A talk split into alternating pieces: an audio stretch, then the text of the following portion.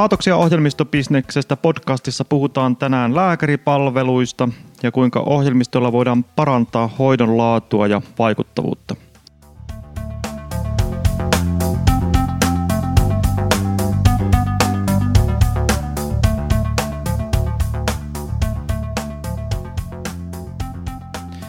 Vieraana on Solutos Oyn perustaja ja varatoimitusjohtaja Kalle Horjamo. Tervetuloa. Kiitos. Kerrotko Kalle lyhyesti, että kuka olet? Olen tuotantotalouden diplomi-insinööri ja ehdin aloittaa työurani jo viime vuosituhannen puolella tehtaiden toiminnanohjausprojektien parissa.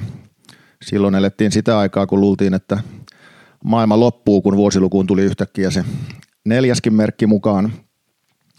Siitä sitten lääkärivaimon ansiosta eksyin terveydenhuollon puolelle ja vedin Attendon psykiatriaa seitsemisen vuotta. Ja siinä loppuvaiheessa oli se nykyisyyden kannalta mielenkiintoinen vaihe, että meillä oli Satakunnan sairaanhoitopiirin kanssa projekti, jossa Porin psykiatrian poliklinikka ja päiväosasto ulkoistettiin kolmeksi vuodeksi kokonaisuudessaan. Ja siinä projektissa oli Tekes mukana tukemassa psykiatrisen hoitojärjestelmän kustannusvaikuttavuuden mallintamista. Rekisteröin siitä väitöskirjan ja niiden analyysien pohjalta sitten päädyttiin lähtemään omilleen ja perustettiin Solutos vuonna kaksituhattakaksitoista. Millainen yritys Solutos on? Eli kyseessä on ilmeisesti sekä lääkäripalveluita tarjoava yritys, että samalla myös ohjelmistoyritys. Tämä ei ole ihan tavanomainen yhdistelmä. Joo, eli, eli sen Satakunnan projektin myötä rupesi hahmottumaan hyvin selvästi, että nykyiset tietojärjestelmät eivät riittävässä määrin tue sitä toiminnanohjausta ja operatiivista johtamista. Eli, eli käytännössähän isollakaan psykiatrian poliklinikalla ei usein tiedetä, montako potilasta tänään on hoidossa ja kuinka pitkiä heidän hoitojaksonsa ovat ja miten resurssit jakautuu esimerkiksi uusien potilaiden ja pitkään hoidossa olleiden kesken. Ja tämä johti oivallukseen, että jotain uutta tarvitaan ja sitten sain houkuteltua mukaan psykiatri Veijo Nevalaisen ja psykiatrian professori Jyrki Korkeilan. Ja siltä pohjalta sitten lähdettiin rakentamaan Solutosta ja ajateltiin, että yhdistetään tässä nyt lääkäripalveluiden tuotanto, nimenomaan psykiatria, psykiatripalveluiden tuotanto ja tämä toiminnanohjaus uudella tavalla. Okei. Tota, mitä ongelmaa tämä uusi ohjelmisto sitten käytännössä ratkaisee? No ehkä yksinkertaisimmillaan se on, voi hahmottaa siten, että, että ihan isoissakin organisaatioissa niin edelleen tänä päivänä tehdään vuosittaisia potilasinventaareja. Eli käytännössä käsin jokainen työntekijä kirjaa, montako potilasta hänellä on hoidossa ja kuinka pitkään he ovat olleet hoidossa. Ja sehän ei ole mitenkään niin kuin nyky, nykypäivää. Eli se ongelma, mitä me ratkaistaan, on nimenomaan se prosessin saaminen näkyväksi, se toiminnanohjauksen taso. Et meillä on selkeä kuva siitä, minkä, mikä on se hoidon vaihe, mikä potilaalla on menossa. Eli hoidon vaiheita voisi yksinkertaisesti ajatella vaikka tutkimusjakso, aktiivisen hoidon vaihe, mahdollinen seuranta ja relapsin hoito. Eli tota, jos me nämäkin pystytään selkeästi erottamaan, niin sen jälkeen meillä on ihan oikeasti jo eväät lähteä tarjoamaan jokaiselle potilasryhmälle sen suuntaista palvelua ja sillä intensiteetillä, joka on mielekästä. Eli tämän ohjelmiston avulla tämä, nämä hoidon vaiheet saadaan näkyviksi. Eli missä vaiheessa hoitoa tämä potilas menee? Kyllä. Ja tota, ilmeisesti samalla myös niin kun saadaan tämmöiset kirjaukset ja statistiikka tästä hoidosta sitten paremmin automatisoitua, ettei tarvitse kynän ja paperin tai Excelin avulla sitten laskea, että paljonko potilaita vastaanotettu ja niin edelleen. Joo, eli tässä tulee nyt sitten se työjako näiden potilastietojärjestelmien kanssa, eli, eli Pirkko on tämä meidän toiminnanohjausjärjestelmän nimi, niin Pirkkoon ei siis tehdä yksittäisiä käyntikirjauksia eikä hoitokertomusmerkintöjä, ne on puhtaasti siellä potilastietojärjestelmän puolella, sieltä ne integraation kautta saadaan Pirkkoon käyttöön, ei niitä tekstejä, mutta ne tilastoinnit. Ja ne tilastoinnit on nyt siinä mielessä oleellisia, että jos potilaan hoidon vaiheena on vaikka se aktiivinen hoito, joka nyt yksinkertaistettuna mielialapotilaalla voisi olla vaikka viikoittaiset käynnit neljän kuukauden ajan, niin silloin me tarvitaan se tieto niistä toteumista, jotta se toiminnanohjaus voi sitten nostaa esiin sen, että toteutuuko se hoito nyt sen suosituksen ja tehdyn rakenteisen hoitosuunnitelman mukaisesti. Eli tarkoittaa, että jos aktiivinen hoito alkoi kuukausi sitten, niin siellä potilaskerto, potilastietojärjestelmän puolella pitäisi silloin olla sitten neljä tilastointua käyntiä viikon välein. Silloin Pirkko pystyy siitä päättelemään, että tämähän etenee just niin kuin pitää. Okei, jos verrataan tätä niin kuin aikaisempaan tilanteeseen, niin mitä vaikeuksia siitä tulee, että tätä voi hoidon vaikuttavuutta ja sitä, että toteutuuko tämä hoito, niin ei ole tiedossa? Joo, eli se suurin ongelma ehkä tulee siitä, että, että ne hoidossa olevat potilaat on ikään kuin semmoinen yksi joukko. Eli meillä voi olla vaikka tuhat potilasta hoidossa, mutta jos ei me pystytä erottelemaan sitä, että kenen kanssa on se aktiivinen tekeminen menossa, kenen kanssa mahdollinen seuranta, niin silloin siinä käy herkästi niin, että kaikille tarjotaan sitten käyntejä kahden tai kolmen viikon välein, jolloin se niin kuin tasapäistyy, ja nykytutkimusten mukaan se kahden viiva kolmen viikon välein tapahtuva, niin se ei ole oikein hoitoa eikä seurantaa, eli se on liian harvaa, jotta se olisi hoitoa, johtaisi tuloksiin, ja se on ihan liian tiivistä, jotta se olisi mielekästä seurantaa, ja silloin lopputuloksena on herkästi se, että kun me mallinnetaan sitten todellista resurssien käyttöä suhteessa siihen hoitojakson pituuteen, niin silloin se rupeaa näyttämään siltä, että helpostikin yli puolet käynneistä kohdistuu niihin pitkiin prosesseihin, jotka tosiasiassa siinä ideaalimallissa olisi jo hoidettu, he olisivat olleet kunnossa ja työelämässä jo pitkän aikaa, niin, niin tässä tapauksessa he jatkaa siinä niin kuin noin kerran kuussa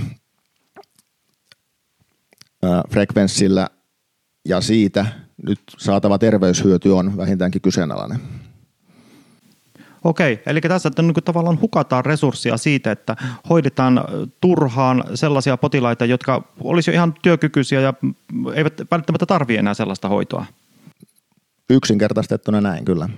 Toimiko tämä myös toisinpäin, että jotkut, jotka, jotka tarvitsisivat intensiivisempää hoitoa, niin saa sitä liian harvoin ja liian vähän? Siis nimenomaan tämähän on se, tämähän on se positiivinen lopputulema, mitä tässä haetaan, eli Eli se ei ole itseisarvo saada ihmisiä pois hoidosta. Se on vaan niin kuin välttämättömyys sille, että niitä, jotka sitä eniten tarvitsee, niin heitä voidaan hoitaa niin tiiviisti, kun se tilanne vaatii ja suositukset sanoo. Eli tota, se on tämmöistä resurssirealismia. No toki itse maallikkona ajattelen, että siinä on myös tämmöinen aspekti, että ihminen ehkä tarvitsee sen hetken, että joku sanoo hänelle, että sun ei tarvitse enää käydä täällä. En näe syytä, miksi vielä kävisit täällä psykiatrian polilla, vaan me on tehty hieno duuni, päästy pitkälle, sä pärjäät ihan hyvin omillas, jatka elämää, ja sitten tulee se oleellinen lisäviesti siihen, että tämä mahdollistaa sen, että jos jonain päivänä menee huonommin, niin sä voit tulla tänne takaisin, ja sitten me voidaan tehdä taas tiivis, niin sanottu relapsin hoitovaihe, ja sen jälkeen taas palataan siihen. Eli jätetään semmoinen niin kuin varmistelu, joka ehkä voi myös ylläpitää sitä sairauden tuntoa, niin jätetään se pois. Aivan. Ja tämä ohjelmisto siis mahdollistaa sen, että nähdään se, että nyt alkaisi olla se vaihe, että niin kuin tarvitaan tämmöinen pieni tsemppi vaan, että hyvä, kyllä pärjäät ja nyt sä voit mennä töihin, että sä voit jatkaa elämää normaalisti ja katsellaan sitten vähän myöhemmin, että, että tota, mitenkä on mennyt ja sitten jos tulee jotakin takapakkia, niin sitten voidaan sitten ottaa uusi hoitojakso siihen, siihen kohtaan. Kyllä, joo, eli Eli subjektiivisilla kyselyillä tietysti loppupeleissä pitää aina, aina arvioida se potilaan tilanne. Eli, eli lähdetään siitä, että me tiedetään tulotilanteessa, missä mennään. Sitten tehdään niin sanottuja väliarvioita, katsotaan miten on edistytty. Ja sitten kun on saatu se realistinen hoitotulos kasaan, niin silloin voidaan lähteä siitä, että on ihan oikein ja järkevää päättää se hoito. No, tämä on ihan yllättävää, että tällaista ei ole ollut aiemmin käytössä. Että sitä hoitoa on tehty vähän niin kuin jollain tietyn sapluunan mukaan, että riippumatta siitä, että, että missä vaiheessa se hoito menee. Joo, tässä on silleen hauskaa, että aina kun tästä juttelee esimerkiksi niin kuin ohjelmistopuolen ihmisten kanssa, niin selvästi huomaa, että tulee sellainen epäusko, että voiko tämä olla todellista. Että totta kai näiden asioiden pitää olla, niin kuin, olla olemassa iän kaiken, että, että tämä ei voi olla totta, että tämä ei mene näin. Sitten taas kun puhuu ammattilaisten, terveydenhuollon ammattilaisten kanssa, niin he tunnistaa välittömästi, että, että kyllä, juuri tämä ongelma meillä on ja se parantamismahdollisuus olisi aivan valtava. Mutta itse siinä toimintamallissa, eli se on nyt ehkä oleellista vielä sanoa, että, että yksinkertaisuuden vuoksi puhun lähinnä nyt mielialapotilaiden hoidosta, eli sitten skitsofreniapotilaat ja tämmöiset, niin he on oma juttunsa ja siellä on, on selkeästi potilasryhmiä, joiden kuuluu olla pitkään hoidossa, mutta se suurin bulkki tai isoimmat volyymit ovat siellä mielialapotilaissa, niin sen takia nyt yksinkertaisuuden vuoksi puhun lähinnä heistä. Eli itse se toimintatapa, joka ajatus tässä on taustalla, niin se ei ole mitenkään uusi. Eli se on varmaan kahdeksankymmentäluvulla on jo puhuttu siitä, että että potilaan pitäisi päästä nopeasti hoitoon, hoidon pitäisi käynnistyä tiiviisti ja sitten siihen varsinaiseen seurantaan ei ole tarvetta. Eli, eli me emme ole sitä, sitä me emme ole keksineet, se ei ole mitään varsinaisen uutta, mutta me olemme vain ymmärtäneet, että sitä ei voi toteuttaa, jos ei ole operatiivista järjestelmää, joka aktiivisesti ohjaa siihen jokaisessa hoitopäätöksessä ja samalla tarjoaa myös esimiehille näkyvyyttä siihen, että missä me mennään ja Tota, miten tilannetta voidaan parantaa. Okei, eli tämä ongelma ja ratkaisukin on ollut tiedossa jo pitkään, mutta tälle ei ole vaan tehty mitään. Että ilmeisesti työkalut on sitten puuttunut ja ehkä vähän semmoista tahtoakin puuttunut sitten tuosta, että tämä asia menisi eteenpäin. No näin, se voisi nähdä, joo. Mitenkäs teillä jakautuu tämä myynti tai liikevaihto lääkäripalvelujen ja sitten tämän ohjelmiston myyntiin? myynnin kesken? Mm, joo, lääkäripalvelut on, on toki valtaosa, eli tänä vuonna, jos kaikki menee hyvin, niin voidaan päästä noin seitsemän miljoonaan euroon ja siitä varmaan kuutisen miljoonaa tulee palvelumyynnistä ja, ja miljoona sitten softasta. Joo, onko tämä teidän lääkäripalvelut siis ihan tällaista ää, vuokralääkäritoimintaa vai minkälaista se on? Ää, joo, hyvä kun kysyit, eli Eli tosiaan siinä alussa viittasin, että haluttiin lähteä hakemaan vähän uutta kulmaa siihen lääkäripalveluihin, niin se ehkä nyt parhaiten ö, on ymmärrettävissä tuon meidän Sosterin projektin kautta. Eli Itä-Savon sairaanhoitopiiri kilpailutti psykiatrian avohoidon palvelut kaksituhattayhdeksäntoista syksyllä semmoisella konseptilla, että kaikki avohoidon lääkäripalvelut halutaan ostaa yhdeltä toimijalta ja sitten yhteistyössä lähdetään tekemään myös sitä päivittäisen toiminnan johtamista ja kehittämistä. Ja me teimme sitten semmoisen tarjouksen, että tämä Pirkko-järjestelmä on se runko, johon rakennetaan se yhdessä sovittu toimintamalli. Ja sitten lähdetään sitä toteuttamaan ja sitä me on nyt erittäin hyvässä hengessä tehty tässä heidän kanssa. Taisi itse asiassa olla jo kaksituhattakahdeksantoista ja kaksituhattayhdeksäntoista me aloitettiin, aika menee niin nopeasti. Mutta tota, tässä se varmaan tulee se meidän ainutlaatuisuus. Eli, eli olemme valmiit tarjoamaan kaikki psykiatrit avohoitoon ja sitten yhdessä tilaajan kanssa sovitaan, mihin suuntaan sitä toimintaa halutaan viedä. Ja se Pirkko on nyt hirveän tärkeä, niin kuin se, myös semmoinen jatkuvuuden elementti tässä. Eli Eli silloin se tarkoittaa, että sinne Pirkkoon nyt määritellään se alueellinen palvelujärjestelmä, miten se toimii, mitä siellä on saatavilla, mitä palveluita tai interventioita mistäkin yksiköstä potilaalle tarjotaan ja miten ne halutaan toteuttaa. Niin se mahdollistaa myös sen, että jos heidän virkalääkäritilanne jonain päivänä paranee ja meitä ei enää tarvita siinä palvelutuotannossa, niin silti se, ne asiat, mitä me on yhdessä saatu aikaan, niin ne jää elämään sitten sen toiminnanohjauksen kautta, eli tässä on tämmöinen hyvin tärkeä jatkuvuuden elementti myös, ja, ja viime vuoden helmikuusta lähtien me on Kymsoten kanssa tehty tuolla Etelä-Kymenlaaksossa myös vastaavan tyyppistä kokonaisuutta. Okei, eli teillä lähtee tämmöiseen tarjoukseen mukaan tai palveluun mukaan siis aina tuo Pirkko-järjestelmä ja sen jälkeen se vuokralääkäripalvelu myös siihen päälle. Joo, kyllä. Tarjotteko te myös erikseen näitä palveluita? Kyllä joo, eli sitten näiden tota, Sosterin ja Kymsoten lisäksi niin ensimmäinen Pirkko-asiakas oli Soite, eli Keski-Pohjanmaa kaksituhattakahdeksantoista vuodesta lähtien. Siellä käyttö on laajentunut nyt myös nuorisolle ja ää, päihdepalveluihin. Sitten Päijät-Hämeen kuntayhtymä järjesti kilpailutuksen viime vuonna. Ja Päijät-Häme on meidän isoin yksittäinen asiakas tällä hetkellä ohjelmistopuolella. Ja siellä on sama tilanne, että aloitettiin aikuispsykiatriasta ja nyt käyttö laajeni lasten ja nuorisopsykiatriaan. Oulun kaupungin kanssa tehtiin sopimus viime syksynä ja nyt on sitten pari pilottiprojektia vielä menossa, jotka tietysti kovasti toivomme, että johtaisi myös tuotantokäyttöön tuossa ensi syksyn aikana. Joo. Minkälaisella bisnesmallilla te myytte tätä Pirkko-palvelua? Onko se tämmöinen kuukausilaskutettava SaaS-palvelu vai minkä tyyppinen?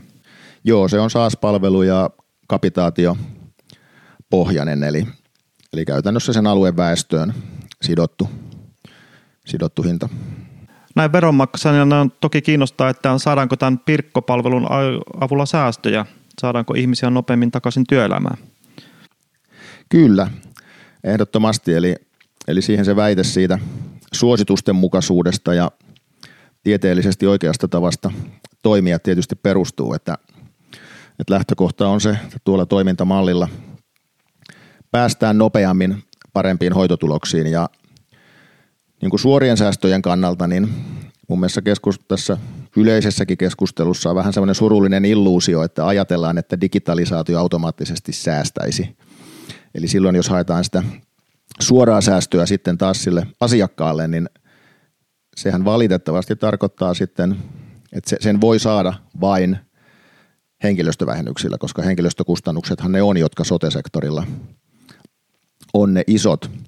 Eli tota, mun mielestä siinä ehkä yleiselläkin tasolla semmoista tiettyä rehellisyyttä pitäisi olla, että ei digitalisaatio ole taikasana, joka tuo säästöjä, vaan säästöjen realisointi tarkoittaa aina karuja päätöksiä, mutta psykiatrian osalta ehdottomasti näen, että se oikea marssijärjestys on se, että kaikki tietää yleisestä keskustelusta, mikä on, että psykiatrisen hoidon saatavuus on heikko ja potilasmäärät ovat jatkuvasti kasvussa, niin, niin nimenomaan olisi hyvin lyhytnäköistä edes lähteä hakemaan suoria säästöjä, vaan se oikea ajatus on ehdottomasti se, että siirrytään siihen vaikuttavampaan toimintamalliin ja sitä kautta saadaan paljon isommat vaikutukset niiden välillisten kustannusten laskun kautta. Eli, eli psykiatristen syiden takia työkyvyttömyyseläkkeet esimerkiksi, niin nehän on ollut valtavassa nousussa jo varmaan useamman vuosikymmenen.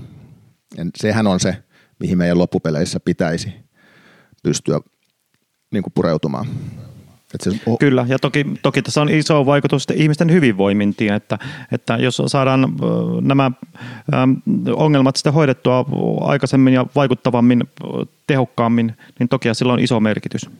Nimenomaan, ja mehän tiedetään, että esimerkiksi lastensuojelukustannuksista, niin niistähän valtaosa on mielenterveys- ja päihdeperustaisia, eli se johtuu nimenomaan siitä, että vanhemmilla on mielenterveys- tai päihdeongelmia, niin silloin se on Se on ihan selvää, että kun ne vanhemmat tulevat autetuksi nopeasti ja tehokkaasti, niin siellä on heijastusvaikutuksia niin kuin hyvinkin laajasti. Kyllä, kyllä. Eli se, ne vanhempien ongelmat sitten heijastuu siihen seuraavaan sukupolveenkin. Onko teillä jotain lukuja, statistiikkaa siitä, että Pirkon avulla saadaan näitä väitettyjä hyötyjä? Joo, eli, eli meidän ensimmäinen asiakas tosiaan oli Soite, eli se Keski-Pohjanmaa.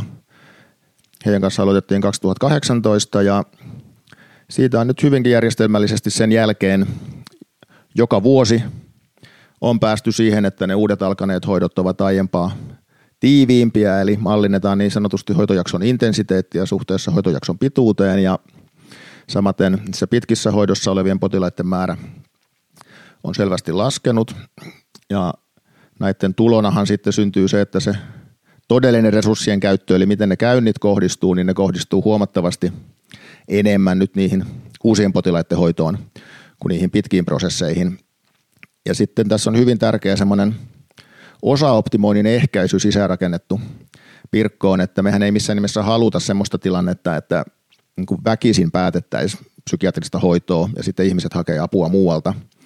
Eli sen takia projektin lähtökohta on se, että, että niiden psykiatristen potilaiden kaikki palvelukäyttö sieltä potilastietojärjestelmästä tulee, ja silloin me voidaan koko ajan mallintaa, että paljonko muita terveyspalveluita he ovat käyttäneet nyt sitten vaikka sen psykiatrisen hoidon viimeisen kolmen kuukauden aikana ja sitten sen seuraavan kolmen kuukauden aikana, kun se hoito on loppunut. Ja tässä me on havaittu sellainen mielenkiintoinen ilmiö, että itse asiassa ne potilaat käyttää vähemmän muita terveyspalveluja sen jälkeen, kun se psykiatrinen hoito päättyy. Eli, eli haluamme uskoa, että se johtuisi jonkin tyyppisestä voimaantumisesta myös, mutta toki se on hyvin tärkeää myös seurata sitä rajaa koko ajan, että semmoiseen niin kuin väkivaltaan ei saa mennä, että ihmisiä työnnetään pois palveluista silloin, kun he ei oikeasti ole siihen valmiit. Ja silloinhan yksi indikaatio siitä olisi juuri se, että he rupeaa rupea hakea apua sitten muualta päivystyksestä vaikka.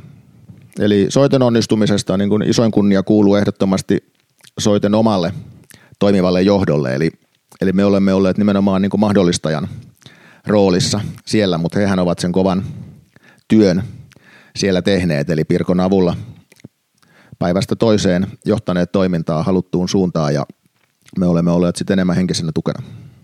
Mennään seuraavaksi tietoturva-asioihin. Ää, tietoturva on tässä asiassa varmasti hyvin tärkeä, ja me ollaan tässä viime aikoina julkisuudesta saatu kuulla ja nähdä, että mitä tapahtuu, jos tämä tietoturvapuoli ei ole kunnossa. Miten teillä tämä asia on huomioitu? Ää, joo, eli näkisin, että lähtee siitä, että perusasiat on kunnossa, eli, eli järjestelmään ei voi päästä julkisesta netistä, eli etukäteen määritellään, mistä I P-osoitteesta yhteyden voi saada, eli käytännössä, jos joku koittaisi murtautua Pirkkoon, niin hän ei edes näe koko, hän ei näe Pirkon olemassaoloa, koska se ei näy julkiseen nettiin lainkaan, eli Eli varmaan tämmöisillä teillekin hyvin tutuilla perinteisillä fyysisillä rajoitteilla, joilla voidaan estää se, että etukäteen voidaan määritellä kuka ja mistä. Edes teoriassa voi sen yhteyden saada. Ja sitten tietysti Pirkosta niin kuin oleellista on vielä havaita se, että ne kaikkein arkaluontoisimmat asiathan ei edes ole siellä Pirkossa. Eli, eli mehän emme niitä varsinaisia tekstimuotoisia kirjauksia tuo sinne, vaan me tuomme sitä prosessinohjauksen kannalta välttämätöntä dataa. Eli siinä mielessähän tilanne on, on erilainen, että vaikka Pirkkoon joku murtautuisi, niin sieltä ei saa tietoa sitten perheen historiasta tai mistään muusta. Kyllä, eli ne varsinaiset potilastiedot on sitten potilastietojärjestelmässä tai Kanta-arkistossa. Kyllä. Eikö tässä olisi järkevää, että niin kuin tosiaan ne kaikki tiedot aina luetaan suoraan Kannasta esimerkiksi, jonne ne joka tapauksessa pitää viedä, eikä siinä tarvitsisi mitään ylimääräisiä välikerroksia, että sitten Pirkossa on vain se prosessitieto ja luette Kannasta sitten kaikki, kaikki potilastiedot ja varsin sen arkaluontoisen datan. Ää, joo, eli me ollaan tekemässä parhaillaan Pirkkoon tämmöistä isompaa arkkitehtuuriremonttia ja kyllä jos itse saisi maalailla sen haavetilan, niin kyllä mä näkisin, että se, että me saataisiin suoraan Kannasta nimenomaan niin kuin massapoimintona omaan tietokantaan ne tiedot. Se ei tarvitsisi olla reaaliaikainen integraatio, se voisi olla vaikka kerran yössä.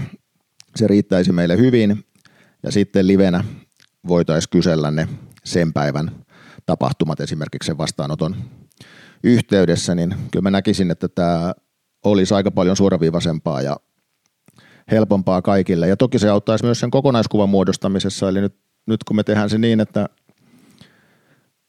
tämän asiakasorganisaation tietohallinnon kanssa toteutetaan se point-to-point-integraatio siinä, niin silloinhan me emme saa tietysti sitten kuvaa siitä yksityispalveluiden käytöstä, työterveyshuollosta tai muusta. Että se kanta, kantaintegraation lisäarvo olisi se, että silloin se ei rajoittuisi pelkästään siihen, mitä siinä asiakkaan potilastietojärjestelmässä on.